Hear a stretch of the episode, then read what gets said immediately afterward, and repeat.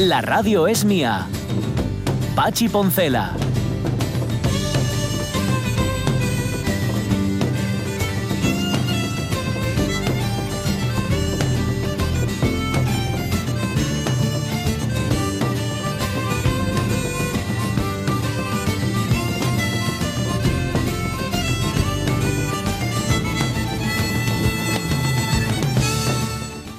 11 y 7 minutos de la mañana, si os acordáis, cuando empezaba este confinamiento, mm, teníamos que darles malas noticias a aquellas personas que suelen retarse o que suelen retar a otros, aquellas que dicen eso en la calle no me lo dices. Claro, Hmm. el confinamiento obligaba a que no pudieran salir a la calle a retarse y, bueno, a enfrentarse o a lo que fuera, ¿no? Porque esto generalmente suele acabar siempre en tablas, en fría. En cuanto salen a la calle, yo me imagino que es porque, claro, la temperatura baja, la sensación térmica es otra y entonces ya lo que era un duelo, lo que iba a ser un duelo, se convierte en nada, en cuestión de chichinabo. Bueno, el asunto es que ahora ya pueden salir. Lo que no ha hecho el gobierno, mal, mal, es decir, ¿cuándo pueden salir? Con lo cual están los retadores diciendo, no, es que yo hasta que no me digan, ¿sabes? Hasta que el gobierno no, no me explique en qué franja puedo retarte, pues como que no. Y ahí está. Lo bajé a las 8 y no había nadie. No Todos- había nada, ¿qué pasa? No, pero yo que a las 8 no podía, porque a las 8 no me coincide, ¿oíste? Y Ah, tal, y- Pero cuidado, cuidado que ahora lo del reto es más peligroso porque si te echan el guante a la cara, claro, igual un- está lleno de coronavirus. coronavirus. Y un guante de látex que ¿Eh? anda que no. Claro. anda que no anda- es- bueno, a ver, que nunca lo hice. No- nunca lo hice, o sea, no sé cómo. Pero tiene que mancar, ya te lo digo, ¿eh? Esto lo tiras a mala leche y, y vamos, le tienes que hacer bastante daño al otro. Mira, Eh, he sí. continuado mi investigación con Sutra. ¿eh? Sí, ah, es verdad, la palabra sutra, que en efecto hablábamos hace un momento del diamante, bueno, a ver, del sutra del diamante, un texto budista, Sí. pero que sutra en bosnio, nos decía, significa mañana, ¿no? Exacto, pero es más. En samoano significa seda, en hindi significa hilo y en bengalí significa fórmula. ¿Eh? Ah, Para que luego nos diga Julio Concepción que todas las palabras vienen de cuatro sílabas y tienen todas el mismo origen y pim pam pum. Vamos, no, no hay manera de enterarse. palabra sutra, anda que da para mucho. Oh, está- estoy pensando, ¿eh? estoy pensando, eh, claro, la palabra que todos conocemos que es Kama Sutra, a ver Sí. en cada una de esas acepciones, en cada uno de los idiomas, lo que pasa es que claro, tendría que saber qué significa Kama. Sí, Con exacto, mañana, exacto. Mañana, mañana. Mañana, También, mañana. ¿no? Y, y hoy me duele la cabeza. También, también. Algo así. Bueno, em, luego seguimos con- luego y nos iremos al Facebook y estamos preguntando a quién preferís, al, bueno, al feo y el malo, más bien con quién os identificáis. También en el Facebook nos dice Ramón Redondo que, que no seamos malos porque oficialmente Tom Cruise mide 1,70. Eh, Hablábamos de lo, de lo pequeñito que es, que le gustaría ser tan alto como la luna. Dudo mucho, dice Ramón Redondo, que nadie en Hollywood pueda decirlo sin escaparse y como mínimo media sonrisa. Eh, eh, bueno, es la, es la- es lo oficial, 1,70 lo que mide. Yo nunca entendí muy bien el éxito de Tom Cruise, pero bueno, me imagino que para entenderlo tendría que ser americano, ¿no? Igual sería Puede más fácil. ser, puede ser, sí, sí. Aunque tiene, tiene buenos momentos, ¿eh? aparte del que hemos Sí, contado aquí muchas veces en Magnolia y en. y En la- colateral, en colateral Perdón. está muy bien. Sí, colateral, efectivamente. Y en. Hay nacido el 4 de julio, También, esta de Oliver Stone. Mm. Pero luego, claro, se ha dedicado a este rollo de saltimbanqui, ¿no? que, pues que yo qué sé, pues a mí me hacía más gracia cuando hacía Bar Lancaster, ¿no? que, cuando, que cuando lo hace este. Sí, Pero bueno, en fin. Bar Lancaster, el trapecista. sí, Ujú. ¿no? Bueno, o sea, además Bar Lancaster hacía esos trapecismos, pero no salía nada, salía todo el mundo ileso. O sea, él salía ileso y los que tenía alrededor también. Y con Tom Cruise, Myers. ma- ma- y con mallas, en efecto. Tom Cruise hace una de estas cosas para matar a alguien. Sí. no mola nada, la verdad es que no. Bueno, nos iremos al Facebook. Mm, Retomamos, que eso nos encanta, nuestras efemérides históricas. ¿A dónde nos vas a llevar hoy, Jorge Alonso? Pues hoy vamos a. Podríamos haber ido a muchos sitios, la verdad, porque vamos a hablar de Galdós.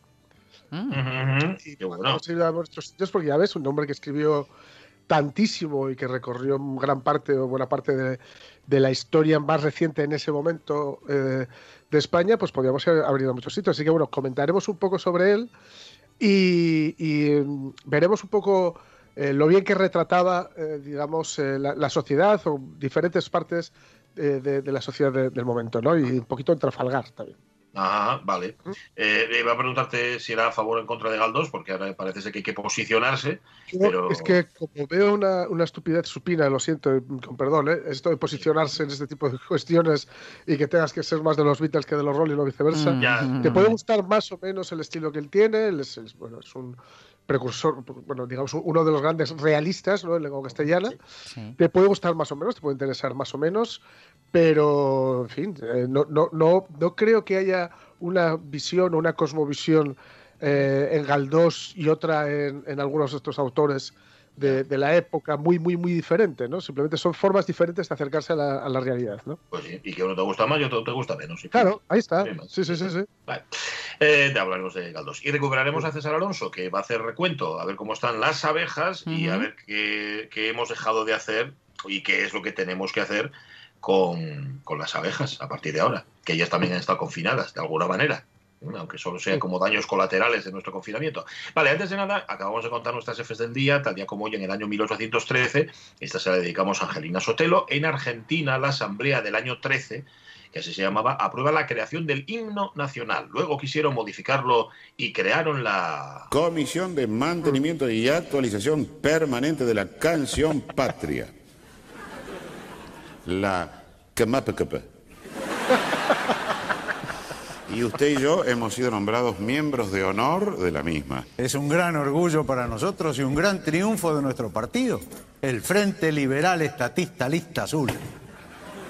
Viva el listazulismo, doctor. A partir de ahora el país cuenta con una nueva e importante comisión, un gran aporte para nuestras instituciones. Es verdad, además usted y yo nunca habíamos estado en una comisión tan importante. Es cierto, hasta ahora siempre habíamos cobrado comisiones importantes. ¿no? No, no diga eso. Esa que no, repartíamos no, no, eh, ¿qué está? eh, Es la que eh, íbamos No, nosotros. doctor, por favor, este. Este, eh, qué ocurrente, doctor. Ahora lo, ahora lo pilla, ahora lo pilla, lo que quería decir. Bueno, pues nada, ahí fue cuando lo crearon y luego ya lo modificaron. ¿Qué más pasó? ¿Qué más En ocurrió? 1891, en Otsu, en Japón, el zarevich Nicolás Alexandrovich, posteriormente Nicolás II, es atacado por un miembro japonés de su escolta que es apresado. Se puso chulo, se puso, ga- se puso gallo a la escolta. Soy karateka, cinturón negro. Soy un monstruo. Dice, perdón usted, pero es la forma mía de entrar. Digo, soy una persona que soy violento, pero gloria para todo el mundo aquí. Eh, bueno, eso lo dijo en japonés que impacta mucho más. Me, me vais a perdonar por la palabra, pero yo según empezó creí que iba a decir soy carapijo. Bueno, podía ser. podía ser. Pero no, además, siendo karateca. Sobre todo, a ver, si te- te- te- se te queda carapijo, con perdón, ¿eh? en Con caso perdón. de que siendo miembro de la escolta ataques al zar y, y él salga vivo, Mm. se te queda una cara como de tonto y dices, qué mal, qué mal, o sea, ya, ¿qué, qué qué es lo siguiente ¿no? que me puede pasar en la vida? Pues eso- esto, esto ocurre. ¿eh? En el año 31, 1931, en la segunda, durante la Segunda República Española, en Madrid, comienza una quema de iglesias y de conventos. Después de un enfrentamiento entre monárquicos y republicanos, las turbas prendieron fuego a seis iglesias en Madrid. Habla Pilar Primo de Rivera. ido a misa, donde habíamos hecho la primera comunión, donde nos habían bautizado. Sí, fue un día tremendo, el día de 11 de mayo, la quema de los conventos, de unas tristezas, de unas angustias, y de pensar además de que aquello se consentía, porque no se le ponía remedio. Iban Claro. las... Y a continuación Las- montamos ahí una guerra civil y Sí. ya pudimos... ma- Bueno, en fin. Eh, ¿Qué pasó en el 49? 1949, pues Siam cambia de nombre por Ah. Tailandia, pero era la segunda vez. Sí, sí. La segunda vez que lo cambiaba. Ese nombre fue impuesto en 1939, pero se cambió en 1945. Qué difícil es a veces encontrar el nombre adecuado. Pues sí. Hércules Rockefeller, Rembrandt Q. Einstein, guapo ese guay. Hmm, Le concedo el único nombre que ha escrito sin faltas de ortografía. A partir de hoy su nombre será el de... Es dinámico. Max Power. Tu nombre todos quieren tocar, pero nadie lo puede lograr. Qué bien suena tu nombre al oírlo, porque no tienes nombre de un mirlo. Casi no se puede pronunciar, pero es igual. Power. Porque tuvieron que reírse eh, los responsables del doblaje en español traduciendo esto, ¿no? Qué tu nombre al oírlo, porque no tiene el nombre de un mirlo. Madre mía, qué bueno, qué bueno. En el año 77 en Lyon, que está en Francia, Klaus Barbie, bueno, Barbie, eh, lo- con pronunciación francesa, Klaus Barbie es juzgado Mm. por crímenes de guerra durante la Segunda Mundial tras ser extraditado desde Perú. Este hombre era conocido como el carnicero de Lyon. Era él el que torturaba personalmente a los prisioneros de la Gestapo. Lo acusaron de la muerte o extradición de 840 personas. Bueno, se le imputaron 341 cargos, incluido el asesinato del líder de la resistencia francesa, Jean Moulin. Canalla, sinvergüenza. Como poco, le cayó cadena perpetua, a los pocos años se murió por una leucemia ahí en la cárcel. Klaus Barbie, que os acordaréis ¿no? del proceso contra este señor, contra Mm. este. Bueno, y la última de todas. 2007 muere a los 94 años Malietoa Tanumafili, Tanu- Tanumafili, perdón, Sí. segunda, rey Vaya. de Samoa. Y ahí va nuestro homenaje a Samoa. Hay que decir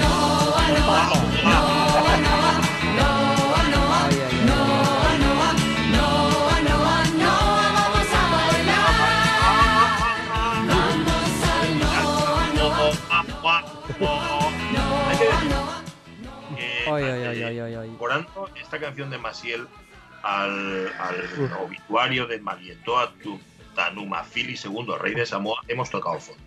Sea, la, la radio mía ha tocado fondo, lamentablemente. Pero son asociaciones, eh, bueno, son asociaciones que deberían ser ilegales, totalmente, como esta. ¿no? Esta es, esta es Asociación Luis Fernández, ¿eh? Totalmente, totalmente. Pero anda que nos animó a escuchar esta canción. ¡Súbela, Caunedo! ¡Venga!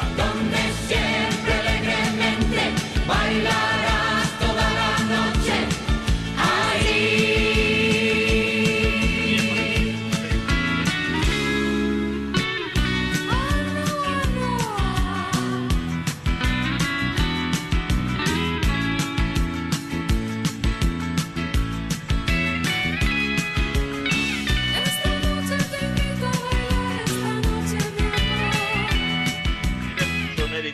el haber sido capaz de sostener una carrera musical a base de estas canciones. Que no Sí, más sí. ellas mucho más que las canciones de sus discos, afortunadamente, porque esta es terrible, ¿eh? Esta es tremenda.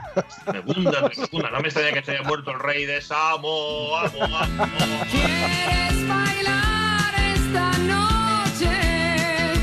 Que anda que también tenía nombre raro. Y encima hay dos. Sí, sí, señor. Era el, segundo del mismo nombre, ¿no? Era Samu, no lo tengo delante ahora mismo. Sí, Malietoa Tanumafili. Madre mía. Eh, Parece- Avellaneda, busca ver qué significa Tanumafili. Parece Fiu de Musk. Eh, no lo sí, mira a ver. Mira a ver. sí. Bueno, las 11 y 19, 11 y Más. 20 de la mañana. eh, enseguida hacemos historia, enseguida hablamos de Pérez pero antes queríamos preguntaros: ¿quién sois? ¿Quién eres? Dios mío. eh, Te vienes a buscar. A ti, a ti. ¿Eres el bueno? ¿Eres el feo? ¿Eres el malo? ¿Eh? Dale, Caunedo.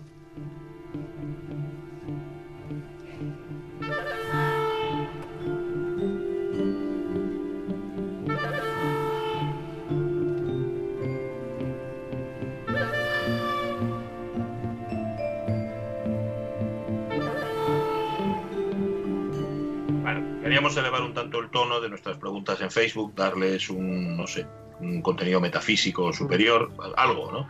Y lo único que se ocurrió fue preguntaros esto. Si de los tres personajes, que no hace falta que hayáis visto la película, ¿eh? Y luego además que bueno, feo y malo vale para buena, fea y mala también. Que, ¿Con cuál te identificas más? Dice Lorenzo Linares en un, en un alarde de sinceridad, el, el feo, sin duda. Sí. O sea, pero, pero nada más. Bueno, Lorenzo, pues tú mismo, ¿eh? Nosotros no tenemos nada que añadir. Más que nada porque no sabemos cómo eres de feo. Yo también te lo digo. Bueno, María Sumuñiz, la buena, dice que ella, porque intento siempre ayudar y comportarme correctamente. La mala, en ocasiones, Hmm. y la fea desde pequeña, porque tengo muchos complejos. Quítate los complejos, María Sun, de fea nada. Pues ya sabéis cómo es el, eh, el refrán ese antiguo de si soy fea, un guapo me desea.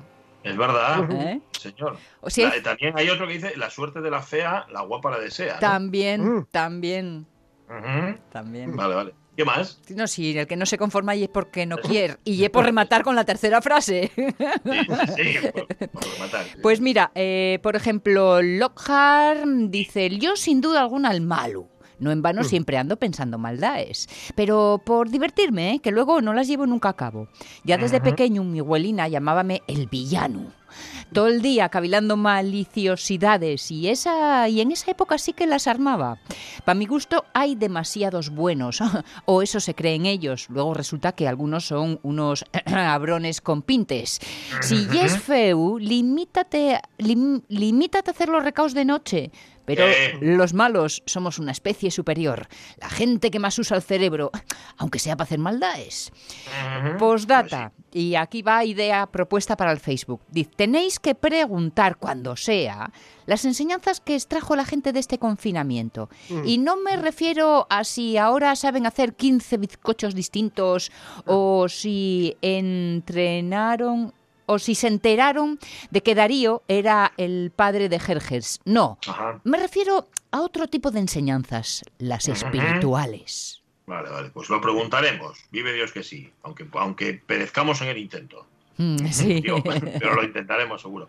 Alfredo García Vázquez, ¿qué pregunta y está para un lunes por la mañana? Ya no os hacéis que la cabeza empieza a echar humo tan pronto. La película sí la vi en el cine. Pues vale, el bueno. Venga, pues nada.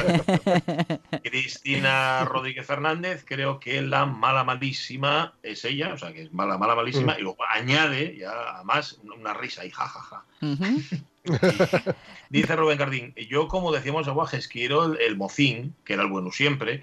Eh, Beca me de receta, el estrés, porque soy Géminis. Me encanta. David Varela, Esti feu, ¿ves que bien vino la mascarina? No, sí. Esti no, Equil feu.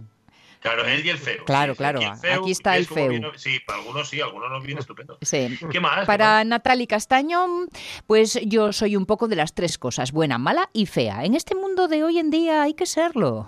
Isabel Menéndez, la mala siempre. En las películas la gente mala es en realidad la gente curranta y que se tira adelante con todo. ¿No os acordáis en Falcon Crest? Falcon Crest, sí. No, va a ser Falcon Crest era Angela Channing, ¿no? Sí, Era la- sí, sí, sí. Y yo quisiera, quisiera ser la mala, dice Sonia Estrada Copín. O Marce Gijón. Yo, hombre, yo con quien más me identifico y con Clint Eastwood. Es que tenemos la misma mirada. O sea, eso sí. Gordo Carmelita, buenos días valientes, hoy empezamos a salir, así que ahora seremos más en las calles y haciendo referencia a la pregunta y desvinculándola de la peli, creo que hoy seré todas en una. La buena, porque intentaré cumplir lo mejor que pueda con las normas. La fea, porque la moda coronavirus primavera no me hace especialmente atractiva. Y la mala, porque sé que en algunos momentos me será difícil controlarme ante lo que preveo me va a tocar encontrar por la calle. Que Mm. Dios nos toca con pesados. Gordo, que no te acongojen, ¿eh? Sí. lo que lo hacen mal. Y, y procura mirar para otro lado, si es que mm, te- Y- no, te, no te envenenes. No salgas de cabreada de antemano, mujer. Pues sí, ahí está. No te cabres de antemano y sobre todo no pienses que te igual resulta que te sorprende ¿eh? el resto de la población. Bueno, eh, el feu, seguro, dice Fernando Calleja, pero un feu muy bueno. Hmm. Ah, muy bien. Ahí. Juan Noval dice un dragón con tres cabezas, Targaryen. Pepita Pérez quisiera ser la mala endemoniada. No la mala normal, no, la mala endemoniada, pero para pisar a los malos malísimos que siempre dan por saco y duren 100 años. ¿eh? Jo, no pone más al prójimo. Sí, la verdad que sí, hay gente que está 100 años dándole... da- bueno, ¿de qué más? Cuéntalo. a los Para. Cristina Tuero, yo me siento identificada con el bueno, me lo dice la gente, pero si hubiera el de el tonto, sería Ah. el ideal, porque la buena la mayoría de las veces, porque de buena la mayoría de las veces soy tonta. Así me va, que me creo que todo, me creo a todo el mundo y luego me llevo las cosas que me llevo. Iban a hacer una secuela, que era el bueno, el feo, el malo y el tonto. pero, pero se cortaron, que eran muchos. Servando Álvarez del Castillo, el feo o el bueno o el malo, no lo tengo claro, supongo que depende de la ocasión. Un saludo desde Madrid, seguimos en la cero. Sí, es verdad que en Sí. Madrid va más despacio y no entremos en el tema. Eh, ben Mome, ¿quién no vio el bueno, el feo y el malo? Imposible. La música al menos, seguro que la tiene todo el mundo en la cabeza. Tenía de niña un póster en la puerta del armario por dentro que salía, si no me falla la memoria, en un dominical de algún periódico de Clean de lado con un Así que ya sabéis para qué lado caigo. Para el de vale. Martín, Martín González Casado, el regular. Que, que- Bueno. que hay una forma de apuntar a todo el bosque también, Ponerse ¿eh? de perfil. sí. El Riquín. Eh, sí. Fera Cebras, eh, pues yo sería el bueno. Feu también, pero bueno. Bueno, bueno, Belo García, Dos días Sí. antes de decretarse el estado de alarma estuve en el sitio donde se rodó el tiroteo final, el cementerio de Sad Hill en Burgos. Llegaron tres rapazos vestidos de vaqueros con un descoj bárbaro. Los tres tipos más cuerdos con los que me haya cruzado en los últimos meses. Claro, que fue antes del confinamiento. O sea que eh, eh, era lo que tú decías, Jorge, que está en Burgos. Sí, O sea, San, sí, sí, San sí. Gil, San Gil es en la peli y Claro. Burgos en un pueblo. Está ahí. Ujú. Pues, vale, vale. Perfecto. Y para Salvador Eh, Fernández no fui capaz de ver entera esta película, así que no sé muy bien cómo empieza ni cómo acaba.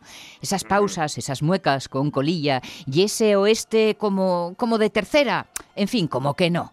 Pero puestos a elegir me quedo con el feo, siempre. El malo suele empezar ganando, pero las acaba recibiendo todas.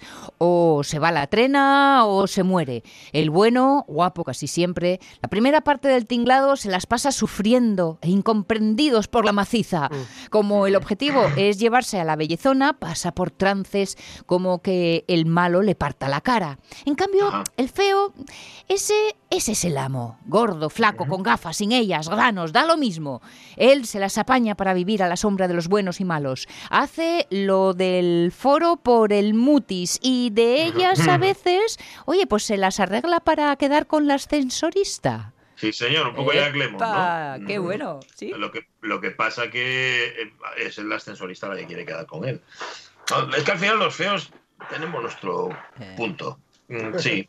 Y a los buenos les gustaría ser malos, a los malos les gustaría ser feos, Sí. a los feos. Bueno, O a veces, eh, o a veces el feo y el piloto, como en el chiste, ¿no? También, y, y es verdad, como el, el murciélago. Tiene que ver también con eso que nos inculcaron ya desde nuestra más tierna infancia, que viene del principio de los tiempos, uséase de la civilización, de identificar lo feo con lo malo y Mm. lo guapo con lo bueno. sí. Sabéis que no funciona así. Y el Claro. cine nos ha dado muchas, muchas Mm. imágenes de eso. Claro, ¿no? fijaos, fijaos en, en la, la gran historia del desfiladero de las Termópilas. ¿Mm? El malo, vamos a decirlo así, El- quien traiciona a su, a su propia gente, digamos, a los griegos, ese Fialtes, que es, eh, bueno, tiene, tiene, tiene taras, ¿no? Es eh, que si jorobado, no sé qué, tal. Sí. De- digamos, no, no pertenece a lo que sería, ahora que está tan de moda, ¿no? La, la- la normalidad física, ¿no? Mm, Eso es. eso Desde es. luego era el Bueno. único, era el único sin tableta.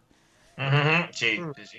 Ahora, ah, no obstante, ya digo, yo eh, estoy pensando en el retrato de Dorian Gray, que es como Sí. la, la, la mejor explicación de todo esto, ¿no? Sí. Lo, de, lo de la fealdad, la corrupción, el identificar la juventud, lo bello con, con lo Mm. bueno, y sin embargo, este era un tipo que tenía una fachada muy hermosa, pero por dentro estaba. Mm. Vale, filosofía aparte. Música de Morricone. Con la música de Morricone todo se suaviza. ¿Ves?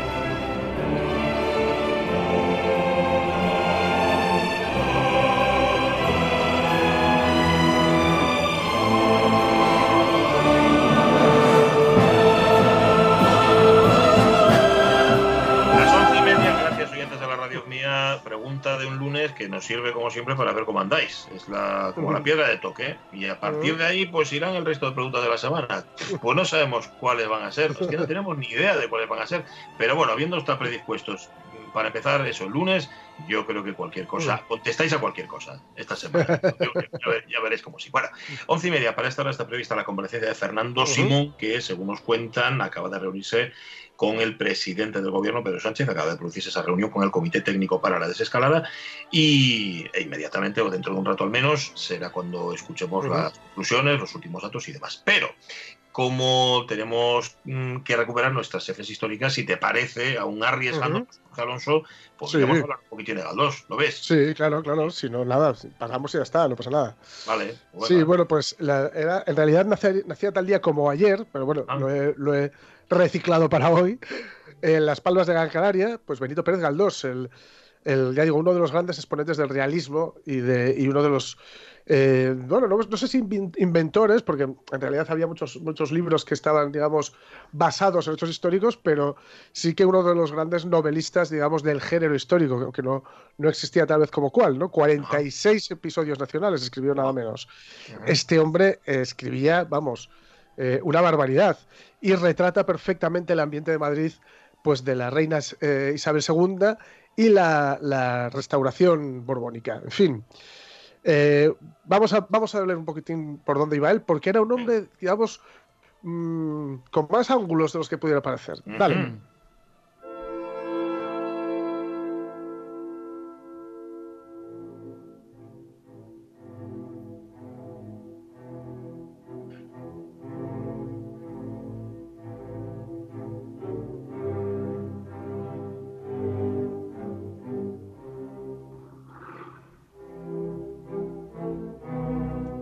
Bueno, si suena esta maravilla absoluta de Beethoven, es porque tienes, tiene su porqué, ¿eh? Tienes porqué.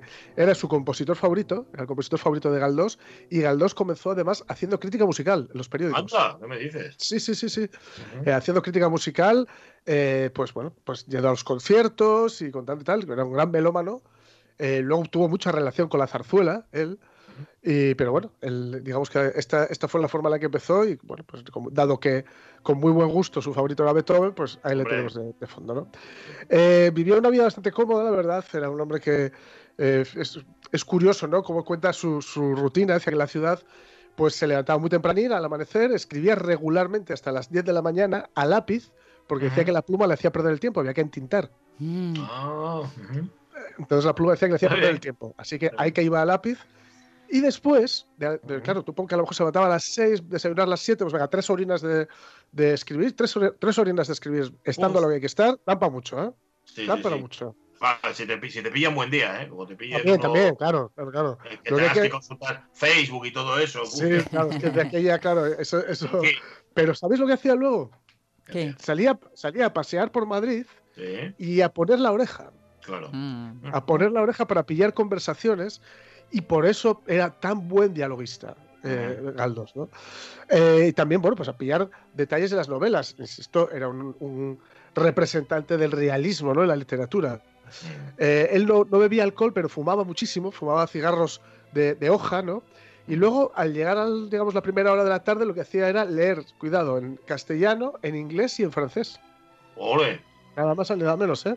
qué tío. Eh, y él prefería, tiraba de los clásicos, pues ingleses, castellanos y griegos. Le gustaban mucho Shakespeare, Dickens y Serota, eh, Cervantes, Lope de Vega y Eurípides. Le gustaba mucho. Eh, y, se los, además los manejaba con una soltura total. Lo típico que te, que te puede soltar un párrafo entero de, de memoria, ¿no? Luego hay que decir que empezaría a leer bastante a León Tolstoy. eh. Porque, bueno, eh, al, al final de su vida, digamos que se, a decir se aferró, quizás aferrarse sea una palabra un poco fuerte, ¿no? Pero sí que se adscribió a una corriente así un poco más espiritual, ¿no? Como a la que eh, León Tolstoy manejaba, ¿no? Eh. Decía que, bueno, él decía, después salía a dar un paseo por la tarde, salvo que hubiera un concierto. Si había un concierto, Al concierto. al concierto. Sí, sí, sí, sí. No, no iba mucho al teatro, pero sí, sí, sí iba a muchos conciertos. 300 páginas solía acumular cada trimestre. No está mal, ¿eh? No Jolín. está mal. No está mal. Decía, por cierto, que era muy descuidado en el vestir. ¿no? Eh, llevaba siempre el pelo rapado, el pelo al, rape, por- por- para quitárselo de, de- medio, digamos. Decía, pues bueno, que siempre llevaba, en invierno se le veía con una. Eh, enrollado al cuello una bufanda de lana blanca, decía, con un cabo colgando del pecho y otro a la, espada, a, a la espalda. ¿Quiere decir esto que no tenía dinero para comprarse ropa? No, quiere decir que no caía en la estupidez de comprarse ropa nueva todas las temporadas. Si la, Ajá. si la ropa era buena, la usaba durante todo el tiempo que fuera necesario. Ujú. El purito a medio fumar en la mano y luego ya la, la estampa atómica era con un perro alsaciano junto a él. Ah, eso sí. Eso ayuda mucho a completar la Sí, sí, sí, sí. Decir que el pobre sufría de migrañas, eh, entonces eh, tenía épocas realmente eh, complicadas y bueno, él pues se apartó efectivamente de esta corriente romántica, llegó al naturalismo, al realismo. Eh, esto no quiere decir, porque muchas veces creemos que los autores realistas son más planos que aquellos que tienen, digamos, una beta más romántica, y no es así, porque él tenía mucha hondura psicológica y desde luego se expresaba muy bien, porque para escribir muy bien ya sabéis que lo primero que hay que hacer es leer muy bien. Ujú. Si no, es, es muy complicado, ¿no?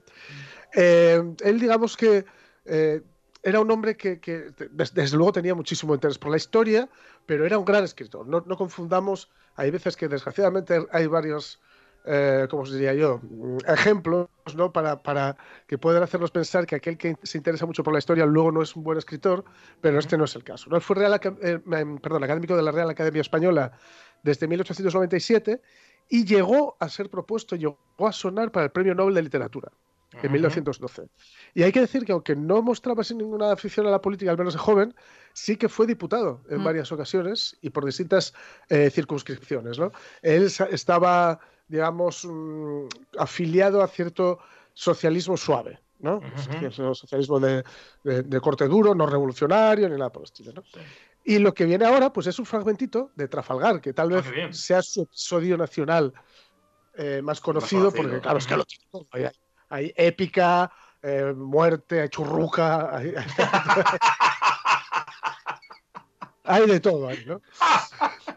También churruca. Sí, sí. Hay mucha churruca, sí. Y los, y los ve ahí y, y los vale también un poco, aunque luego vamos a ver otro, otro ejemplo, para ver un poco esta forma que él tenía de sintetizar, sintetizar eh, digamos, los perfiles populares en, en- en muy pocos, en muy pocas líneas en realidad. ¿no?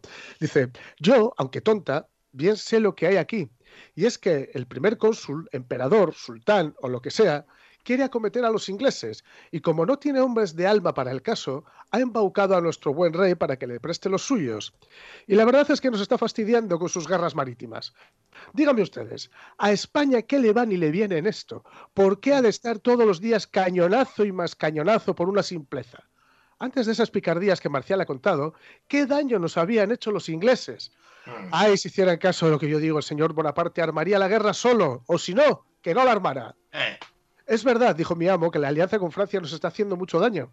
Pues si algún provecho resulta es para nuestra aliada, mientras todos los desastres son para nosotros. Siempre hemos elegido muy bien los bandos. Entonces, tontos rematados, ¿para qué os calientan las pajarillas con esa guerra? El honor de nuestra nación está empeñado, contestó don Alonso. Y una vez metidos a la danza, sería una mengua volver atrás. Cuando estuve el mes pasado en Cádiz, en el bautizo de la hija de mi primo, me decía Churruca, esta alianza con Francia y el maldito Tratado de San Ildefonso, que por la astucia de Bonaparte y la debilidad de Godoy se han convertido en tratados de subsidios, serán nuestra ruina. Serán la ruina de nuestra escuadra si Dios no lo remedia, y por tanto la ruina de nuestras colonias y del comercio español en América. Pero a pesar de todo, es preciso seguir adelante. Bien digo yo, añadió doña Francisca, que ese príncipe de la paz se está metiendo en cosas que no entiende. Ya se ve, un hombre sin estudios. Mi hermano, el arquediano, que es partidario del príncipe Fernando, del príncipe Fernando ya sabes quién es, ¿no? Hombre, el fenómeno de Fernando VII, el señor. Dice que ese señor Godoy es un alma de cántaro y que no ha estudiado latín ni teología, pues todo su saber se reduce a tocar la guitarra y a conocer los 22 modos de bailar la gabota. Parece que por su linda cara le han hecho primer ministro. Así andan las cosas en España. Luego hambre y más hambre. Todo tan caro. La fiebre amarilla asolando a Andalucía. Está esto bonito, sí señor. Y de ello tienen ustedes la culpa. Continuó engrosando la voz, qué guapo esto, ¿eh? Ajá. engrosando la voz y poniéndose muy encarnada.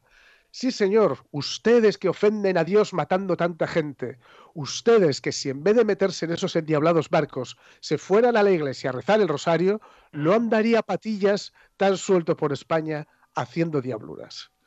Ahí tenemos un, un ejemplo de cómo manejaba este hombre.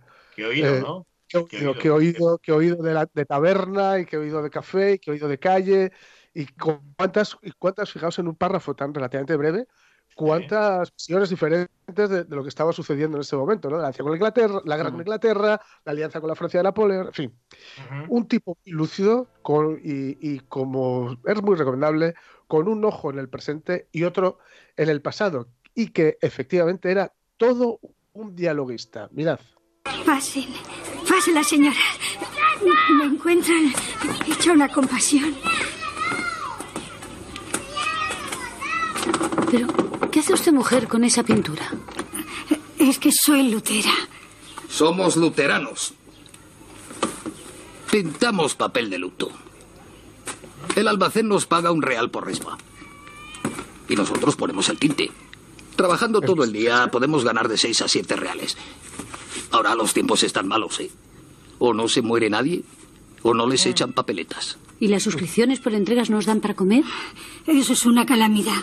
José tiene muy mala suerte, vende muy pocos libros y si lo hace es a gente que no le paga. Lo primero que tienen que hacer es mandar los chicos a la escuela. No los mando porque me da vergüenza que salgan a la calle con tanto pingajo. Esta amiga y yo daremos a ustedes alguna ropa. Dios se lo pague. ¿Y el mayor? ¿Gana algo? Sí, señora. Gana cinco reales en una imprenta. Pero quiere ser torero, ¿ya usted? La Rosita está aprendiendo el oficio de peinadora. Voy a ver qué pasa. ¡Mira cómo os habéis puesto cochino! Que le laven. ¿Por qué no le lavan? Anda, pues sí que está bonito Juanín, ¿eh? ¿Y esta señora que quería darte un beso? ¿Y ese señor izquierdo dónde está? Tengo que hablar con él. ¿Dónde vive? Bueno, yo lo pondré en su conocimiento. La puerta de su domicilio está cerrada, herméticamente. Otro día vendremos, ¿no? Sí, pero por Dios que lo laven. Debe estar pasando un martirio horrible.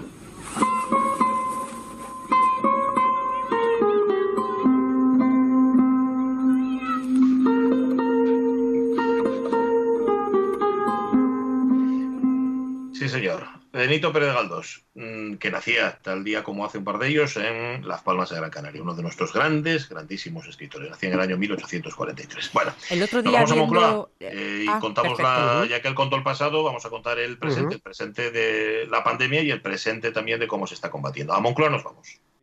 Las 12 menos 20 pasadas, una hora menos en Canarias, comienza la rueda de prensa diaria con actualización de datos sanitarios del director del Centro de Coordinación de Alertas y Emergencias Sanitarias, el doctor Fernando Simón. Buenos días. Hola, muy buenos días a todos. Bueno, los datos de hoy, como saben, es lunes, tenemos que tomarlos con cuidado porque ha pasado un fin de semana y los fines de semana siempre la notificación eh, suele sufrir algunos retrasos, pero los datos de hoy la verdad es que son eh, muy favorables respecto a la evolución de los días anteriores, que ya de por sí era muy buena.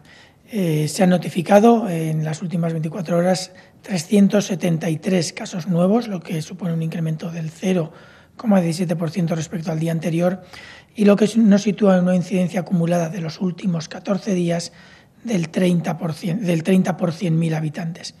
Estamos en una situación eh, realmente que está empezándose a ver el, eh, de forma ya muy clara y evidente que estamos en las últimas fases de la transmisión, pero que tenemos que terminar de controlar y que estamos en un riesgo todavía importante de repunte. Eh, yo creo que esto se puede valorar con, con las informaciones que se han recibido estos últimos dos o tres días de algunos otros países. Eh, yo creo que todos hemos oído el rebrote que se ha, mm, se ha identificado en Corea del Sur, que si bien es pequeño y está en principio aparentemente en vías de control, sí que es cierto que nos, nos coloca un poco en nuestro sitio en cuanto al pensar que está todo ya ganado. Estamos en muy buena posición, estamos en una situación muy favorable, pero tenemos que seguir teniendo mucho cuidado. Un efecto similar se ha visto en estos últimos días en Alemania, donde ha habido pequeños repuntes durante varios días seguidos, lo cual, eh, como mínimo, ha inquietado no solo a Alemania, sino también a todos los países de alrededor, incluidos nosotros, porque estamos en una fase muy delicada en la que si no hacemos las cosas bien podemos pasar a, a situaciones parecidas a las de Corea o de Alemania. Sabemos que del total de, de las 19 mm, comunidades autónomas y dos, ciudades, y dos ciudades autónomas, nueve de ellas han tenido menos de 10 casos en estas últimas 24 horas, lo cual es muy importante. La cifra de fallecidos, que es, eh, como, como, es lógico, una de las que más nos preocupa, también sigue esa tendencia descendente que se observa en estos últimos días. Se han notificado 123 fallecidos, lo cual nos pone en una situación muy favorable también, pero recuerden que siempre hay esas oscilaciones en este proceso de bajada y que en concreto los fallecidos eh, se observan mucho más tarde. Las personas que ya están notificadas como casos de COVID, que están actualmente hospitalizadas, van a tener o que curarse o, si se da el caso, desgraciadamente, fallecer. Y eso eh, se verá en los próximos días de una forma en la que eh, nos podrá llamar la atención las bajadas importantes de los nuevos casos notificados y que los casos fallecidos no bajen en la misma proporción. Todo eso vamos a tener que lidiar con ello durante unos días hasta que consigamos superar todos aquellos que están hospitalizados y aquellos que están ahora mismo en las UCIs y que progresivamente vayan curándose. Además tenemos eh, 20 nuevos ingresos en UCI, pero 17 de las 19 comunidades y ciudades autónomas han notificado cero o dos casos como máximo, lo cual es un, detalle importante. A nivel internacional, eh, cabe destacar, las cosas siguen aproximadamente en la línea que hemos visto estos, estos días. Hay siete países de la Unión del continente europeo que presentan casos por encima de los, de los 100.000. Eh, hay tres países eh, que eh, presentan casos por encima de los 200.000. Rusia es uno de ellos. Tenemos una evolución, perdón, Reino Unido es uno de ellos, Italia es el otro y España es el otro. Tenemos una evolución de progresión de la epidemia similar en todos estos países, salvo Rusia, que sigue teniendo incrementos muy importantes. En todos los demás, los incrementos son progresivamente menores. Eh, a nivel global, Estados Unidos sigue siendo el país que marca la pauta con 1.300.000, algo más de 1.300.000 casos y sigue teniendo fuertes incrementos diarios con más de 26.000, 27.000 casos cada día. Esperemos que puedan controlarlo pronto. Yo creo que esos son los datos que tenemos. Yo creo que, que no es necesario insistir mucho más. Sí que les voy a presentar una gráfica en la que podemos ver esta evolución favorable de la que hablamos en España. Esta gráfica creo que en algún caso ya se la, ya se la habíamos mostrado. Aquí se representa la incidencia acumulada durante un periodo de, de incubación, es decir, 14 días. Por lo tanto, son curvas que se suavizan con los datos de los días previos, al ser incidencias acumuladas de 14 días. Y como pueden observar, prácticamente todas las comunidades están ya en una fase muy clara de descenso y llegando a límites muy, muy bajos. Sin embargo, también pueden observar que la evolución de la epidemia ha sido muy diferente en los diferentes territorios. Eh, pueden ver eh, abajo a la derecha del todo, en color más, más rojizo, la evolución global en España. Eh, la incidencia se calcula por cada 100.000 habitantes, por lo tanto, tienen que, interpretar correctamente el tamaño de los picos. Se calcula por cada 100.000 habitantes como pueden observar, incluso las comunidades autónomas que han tenido un impacto muy alto, muy grande de la epidemia en los momentos álgidos, en los momentos más, cuando más casos se detectaban, están ahora mismo prácticamente igual que todas las demás y algunas de ellas incluso por debajo, lo que implica que han hecho un esfuerzo importantísimo de control. Sí que es cierto que aquellas que han tenido evoluciones mucho más lentas, evoluciones con, con muchos menos casos, están en situaciones incluso más favorables que lo, de lo que a priori podría haber parecido. Pero esto no significa que no, que no tengamos que tener mucho cuidado. El que estemos en una situación favorable implica que tenemos que garantizar que eso no cambia. Y garantizar que eso no cambia requiere tener implementados algunos recursos, tener unos servicios de atención primaria de alto nivel que estén bien dotados y que permitan un trabajo de detección, de aislamiento y de seguimiento de los casos de los contactos adecuado. Necesitamos servicios de salud pública que permitan garantizar que el análisis de la información y la recogida de la información se hace de forma oportuna, a tiempo, para poder reaccionar de la forma más precoz ante cualquier posible rebrote que nos estropee la evolución favorable que observamos. Y tenemos que tener además mucho cuidado con eh, garantizar que los recursos asistenciales que al final van a tener que ser los que traten a los, em, a los, pacientes más críticos, se mantengan o se puedan desplegar de nuevo de la forma más rápida posible para evitar los riesgos que tuvimos de eh, colapso del sistema durante el periodo pico de la epidemia. Y dicho eso, yo creo que podemos pasar a las preguntas. Sí, eh, por ejemplo, el periódico de Cataluña y Servimedia coinciden en plantearle el tema del tiempo transcurrido desde que salieron los niños a la calle. El periódico le pregunta así, dado que ya se han cumplido 15 días desde que se permitió la salida de los niños, ¿se puede concluir que ya no ha tenido ningún efecto en el aumento de la... Radio del Principado de Asturias, servicios informativos.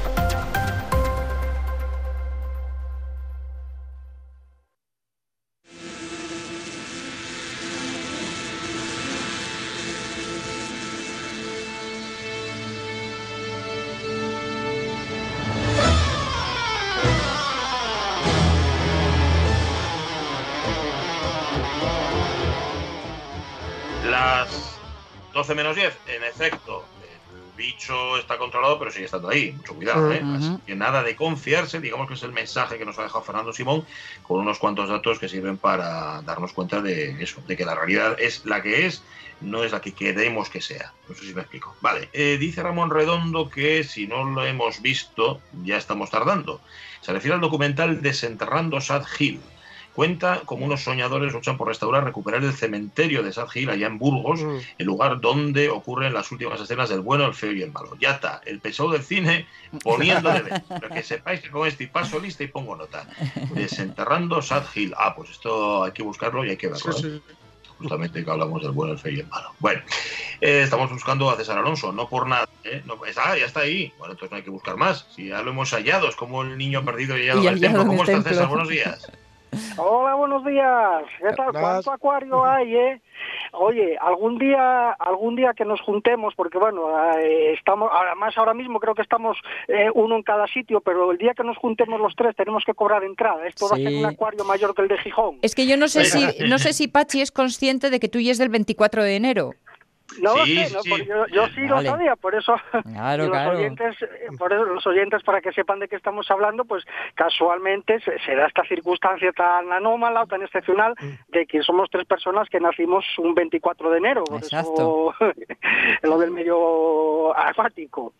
Porque Bueno, somos pues- tres personas anómalas, las tres. Anómalas, personas anómalas. Y un, po- y un poco anímalas también.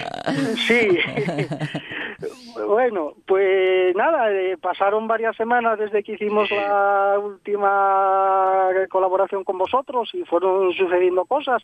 Nos metimos en el mes de mayo, que ya veis, bueno, veis, ahora ya se puede salir un poquitín. Yo, eh, como eh, vivo en una aldea, pues tengo no, no sufrí el, confinamiento como otras personas. Entonces, y aparte que los apicultores, como miembros de, o, o- o integrantes de, de la actividad agropecuaria, pues podíamos seguir desarrollando nuestra actividad, con lo cual mm, eh, aún sufríamos menos eh, el encierro. ¿no? Entonces está todo de flores, viene esta primavera de libro. ¿eh? Da la impresión hasta que un, quizá un poquín adelantada, pero bueno, de libro, muchísima flor, por la mañana calor, por las tardes muchos días tormenta y bueno, pues hay una floración exagerada. Desde la última vez que hablamos, pues estuvimos eh, haciendo varias cosas, que primero fue eh, ate- atender el tema sanitario, poner los tratamientos contra este ácaro que se llama barroa, que, que las afecta muchísimo, luego quitarlo, después renovar panales viejos o a la vez y estimular o darles comida a las colmenas que iban un poquitín flojas y ahora estamos en las zonas medias y bajas estamos todos los apicultores eh, muy pendientes de un fenómeno natural que es el de la enjambrazón. Eh, la enjambrazón es el, el sistema mm, natural de de multiplicación de la colmena. Es, es, es como se reproduce eh, una colmena.